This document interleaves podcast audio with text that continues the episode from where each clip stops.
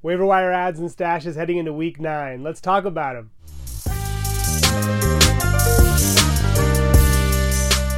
So the first pickup on my list is someone that I mentioned last week as well, but Trey McBride. McBride caught 10 of 14 passes for 95 yards and a touchdown. And this was especially impressive given that he went up against Baltimore, who allows the second fewest passing yards per game. This week, things don't get any easier, going up against Cleveland, who allows the fewest passing yards per game, but McBride showed that he may have the ability to overcome that. McBride is set up to have a lot of value over the next three weeks. With Zach Ertz on IR with a strained quadriceps, his 6.8 targets per game are likely all to go McBride's way. And let's not forget, the Cardinals love to target the tight end. They have the third most tight end targets of any team in the league this year with 83. So I have to think that McBride's role is going to continue to stay right where it's at. Let's not forget how much talent this man has. He's a second round pick who won the Mackey Award in 2021, which is the award given to the nation's best tight end in college. And he doesn't have much competition for targets behind him. In my mind, he's a fringe top 12 tight end until Zach Ertz returns. And if he does well enough, he may just steal the job completely. Next up, Jahan Dotson. Jahan Dotson finally had some life breathed back to him over these last two weeks getting 13 catches for 151 yards and a touchdown. And yesterday was the first time he actually topped 50 receiving yards in a game this year. He's only rostered in 51% of leagues, and there's still a lot of upside here. He hasn't really lost his role in this offense. He's averaging around 83% of the snaps per game. While Sam Howell may not be a household name, he still held his own this year. He may be the most sacked quarterback in the league, but he's also thrown the fifth most passing yards of any quarterback this year. And he's also tied for the sixth most passing touchdowns. So he's very capable. And this week, the Commanders go up against the Patriots, who have been very middle of the pack in terms of passing yards allowed per game. It wouldn't surprise me to see Dotson stay involved and build off of his last two weeks. At this point, I definitely think he's worth picking up. He's probably a low end three right now, but he has low end WR2 upside, in my opinion. This is a guy that scored seven times in 12 games last year and averaged 14.9 yards per reception. So he has the talent, and I think it's only a matter of time before he puts it together. Next, uh, Brandin Cooks. After starting slow, Cooks has kind of come on over the last two weeks. He has nine touches for 102 yards and two touchdowns.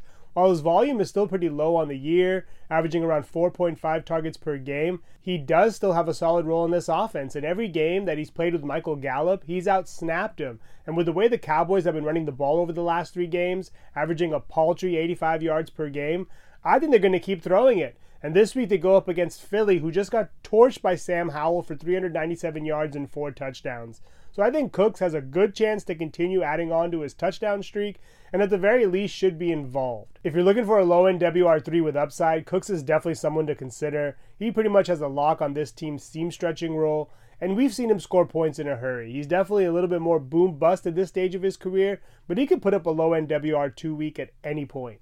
Next up, Will Levis. Levis gave this team the spark they needed yesterday. He threw for 238 yards and four passing touchdowns. He also had seven rushing attempts for 11 yards. And I think he's all but secured the starting quarterback role in this offense. We saw Malik Willis start off the game, but he quickly lost a fumble and was benched. And with the way Ryan Tannehill has played this year, I think this is Levis's job to lose, regardless of how Tannehill's ankle is. Tannehill has posted a 2 to 6 touchdown to interception ratio so far and Levis blew that out the water in one game. Levis didn't even turn it over yesterday. Levis should have the keys to this offense for the foreseeable future. If you're in need of a quarterback with some rushing upside as well, I definitely would give him a look. This week he's going up against Pittsburgh on a short week, and Pittsburgh allows the ninth most passing yards per game. So there's a lot of upside here, and I think he gives a boost to pretty much all position players in Tennessee. We saw Derrick Henry benefit from him, and we also saw DeAndre Hopkins benefit greatly from him, catching three of Levis's four touchdowns.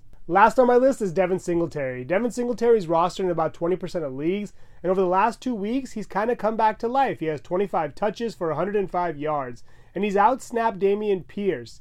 This running game for Houston has been very, very lackluster. They have the 10th fewest rushing yards per game, and they're looking for a spark, which to me means Singletary's probably going to get a deeper look. He's definitely had more involvement throughout the year in the passing game. I don't see that changing, but I think he's going to start to eat into Pierce's early down work if Pierce can't put together something on tape pretty quickly. I think at this point it's pretty clear the Texans want to run their offense through CJ Stroud, but they're going to continue to look for a running game. And I think this man to be a committee sooner rather than later. If Pierce continues to struggle, Singletary may take over this backfield.